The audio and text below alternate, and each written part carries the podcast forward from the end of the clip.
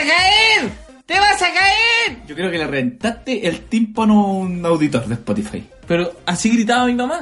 Así gritaba mi ¿Por qué mamá. gritaba así? ¿Tu mamá que tenía algún problema mental? No, pero su voz era un poco ronca.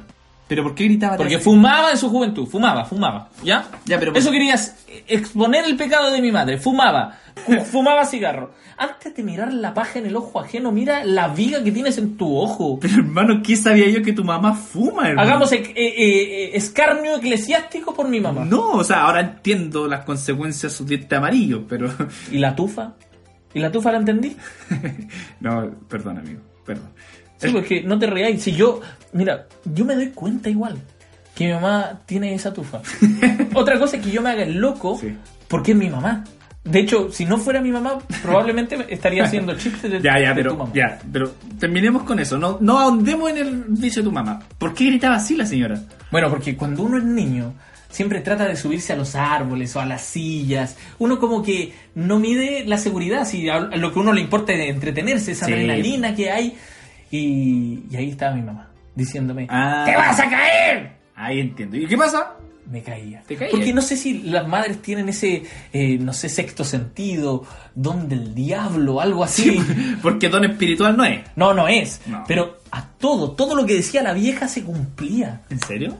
De hecho, yo, yo creo que tu mamá tenía más asertividad que, que mi pastor. Que las profecías de mi pastor. tu pastor nunca tuvo asertividad. O sea, quiero ser súper franco. Tu pastor jamás le achuntó a una profecía que ha, que ha dicho, a ninguna. sí, pues y para el terremoto de Chile. Terremoto para Chile. ¿Qué hay? Tsunami. Nunca fue el terremoto. No sé, me, me dijo que yo me iba a casar hace cuántos años, cuántas pololas atrás me dijo que me iba a casar. Sí, mi Nunca la achuntó. Está medio descalibrado el hombre. Sí, pero mi mamá, esa sí que la chuntaba siempre. De hecho, era mucho más certera que un horóscopo. Que horóscopo chino, que las caracolas, que las cartas del tarot. Mi mamá. Sí, sí, sí. Ya, pero el tema es que uno se caía finalmente. Imagínate, mi mamá me decía, ¿te vas a caer? ¿Qué pasaba? Te caía. ¿Te vas a enfermar? ¿Qué pasaba? Ébola, peste. No, de hecho mi mamá me decía, ¿te vas a enfermar días antes? Días después yo en la posta, Ahí. en el hospital ahí, con fiebre, ¿cuántos grados? Pidiendo donadores de sangre. Sí, y mi mamá le había chuntado. ¿Te vas a sacar mala, mala nota, hijo? Me sacaba mala nota. ¿En serio? Me sacaba mala nota. De hecho, mi mamá le chuntaba a todo lo que diga. A todo, todo, todo, todo se cumplía. Excepto una cosa. ¿Qué? Por ejemplo, cuando íbamos al supermercado, yo siempre veía juguetes que a mí me llamen la atención, que a mí me gustaban. ¿Ya? Y nosotros no teníamos mucha plata en ese No, entonces. sí, sí, eres pobre. Sí, entonces no podíamos, no podíamos adquirirlo. ¿Ya ahí? Y yo hacía escándalo. Yo debo confesar, yo hacía escándalo. ¿Convulsionaba ahí? Escándalo, como niño centennial, loco, así, escándalo, escándalo. ¿Ya? Tiraba todas las cosas para el suelo, me tiraba, me tiraba yo mismo al suelo a hacer pataleta, gritaba. Mi mamá me decía, Santiago, tienes 20 años, por favor, para. 20 años. Bueno, pero también me pasó cuando niño. Está bastante peludo. Sí, pero cuando niño también lo hacía. Pero mi mamá era increíble, una sonrisa que no se le iba del rostro. Contra- eh, miraba a las cajeras y con una sonrisa. Y yo haciendo escándalo. Y mi mamá solo me tiraba la patilla y me decía, en la casa hablamos. Eso nunca se cumplió. En la casa hablamos. Yo llegaba, mamá quería saber, ¡pa! ¡Perdón, mamá! ¡pa! ¡Perdón, mamá! ¡Perdón, mamá! Y me pegaba. Está traumado, ¿no? Yo, yo quiero hacer un descargo contra mi madre. No, la señora, a- además de ser viciosa, violencia, intra- violencia intrafamiliar. Y no olvidemos la tufa. Ah, no. no, pero se cumplía lo que decía mi mamá.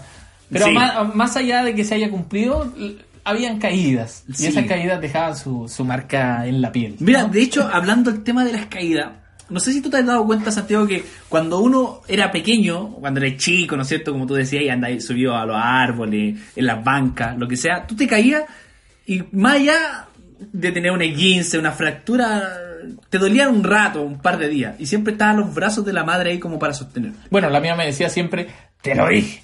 Eh. ¿Viste que así como? Te lo dije. Ya, pero... ¿qué, Y me qué- quitaba el Nintendo dos semanas. Sí, brígido que te quitaban el Nintendo. Ya, pero el tema es el siguiente, el tema es el siguiente. Tú te caías y tenías, no sé, una rodilla raspada, pero ¿tú te has dado cuenta, Santiago, que los dolores ahora de adulto son mucho más profundos que una rodilla rota, las manos, ¿no es cierto?, con, con, con costra. De hecho, las caídas de adulto son mucho más profundas ahora. Cuando tú te caes de adulto es, es como una caída del alma, como una, como una caída espiritual. ¿Te has dado cuenta? Sí, y aparte de eso, porque esas caídas te, claro, te dejan alguna cicatriz en tu cuerpo, pero más allá de eso no pasa. Pero el problema es que las caídas de ahora no solamente te hieren a ti, ahora ya involucran a terceros, ya involucran a otras personas, hieres a otras personas. Quizá, no sé, un esposo o una esposa que confió en ti y tú le fallaste. O un amigo al que traicionaste. Eso, eso es más común de lo que creemos. De hecho, a Jesús mismo le pasa que su amigo lo traiciona. Un novio o una novia a quien no cuidaste. En realidad, a quien descuidaste. O tristemente, eh, cuando eres líder o tienes algún cargo en la iglesia y te dan una responsabilidad y tú fallas, ya le fallaste a toda una congregación. Y eso sí duele. Es que las caídas de adultos duelen más, duelen el corazón, duelen profundamente. Y lamentablemente nunca vamos a poder eh, evitar que esos días lleguen, porque es parte de la vida.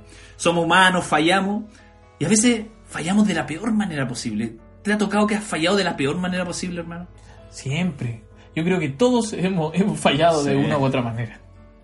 Lo difícil de, de- de una caída eh, es reincorporarnos nuevamente. Y siendo sincero, es lo que más cuesta, levantarse. Pero, pero hagamos una salvedad. Cuesta cuando las personas que son más cercanas a ti te dan la espalda. O cuesta también cuando, cuando eres demasiado duro contigo mismo. Pero cuesta mucho más, aún más, cuando una iglesia, en, una supuesta manera de disciplinarte, lo único que hace es aislarte. Como que tuvieras una especie de enfermedad. Digámoslo, un, un tipo lepra espiritual. Todos hablan, todos murmuran, pero nadie empatiza. Y lo que debería ser un acompañamiento para que puedas eh, aprender de tus errores, simplemente, ¿qué hacen? Dan de baja tus funciones. Y eso sería, convirtiéndose en una especie casi de circo romano, onda como el gladiador, donde todos miran cómo sufres, pero en realidad, ¿desde dónde? Desde una cómoda tribuna. Ahora, si eres el que está en la arena y ya tienes suficiente con todo lo que te han reprochado, simplemente es hora de mirar hacia adelante y como dice uno de mis escritores favoritos, el hombre o la mujer se descubre cuando se mide con un obstáculo. Y el éxito no es como nos han hecho pensar. No es la cumbre más alta a donde puedes llegar, sino todo el camino recorrido. Adivina qué, qué es la mejor parte. Todo el camino recorrido con estos buenos y sobre todo con estos malos sabores. Pero si eres de los que mira desde una lejana tribuna, con tu dedo listo, afilado para apuntar y tu cabeza en negación, déjame recordar las siguientes palabras de Pablo, cuando dice, Hermanos, si alguno de ustedes es sorprendido en alguna falta, ustedes, que son espirituales, Mira, y esto lo dice con un dejo de ironía. Ustedes que son supuestamente espirituales. claro, restáurelo con espíritu de mansedumbre. Piensa en ti mismo, no sea que tú también seas tentado.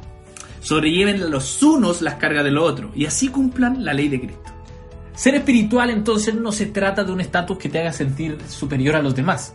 De hecho, no tienen como que nada que ver con eso, sino que es tener la capacidad de mirar como lo hacía Jesús, mirar con ese amor, con esa compasión y con esa misericordia. No se trata ni siquiera de manifestaciones sensoriales, eh, choques eléctricos, ni nada de eso en donde las personas caen, sino que tiene que ver con hacer que las personas se pongan de pie. De hecho, a nosotros que nos gusta ocupar tanto la palabra disciplina, disciplinar viene de la misma raíz del discípulo, que significa enseñar y entrenar. El objetivo de cualquier actitud disciplinaria debe ser corregir o cambiar un comportamiento, entrenar a una persona y no castigarla. Pero como iglesia hacemos todo lo contrario. Es más, llegamos al punto de torturarla. Ahora viene la siguiente pregunta. ¿Quieres ser espiritual? Entonces, si tú quieres ser espiritual, al igual que yo, comencemos por manifestar nuestra misma humanidad, la compasión, el amor, como dijimos, la misericordia, que también tenía Jesús con las personas. Y recuerda, cada día tú puedes ser más espiritual.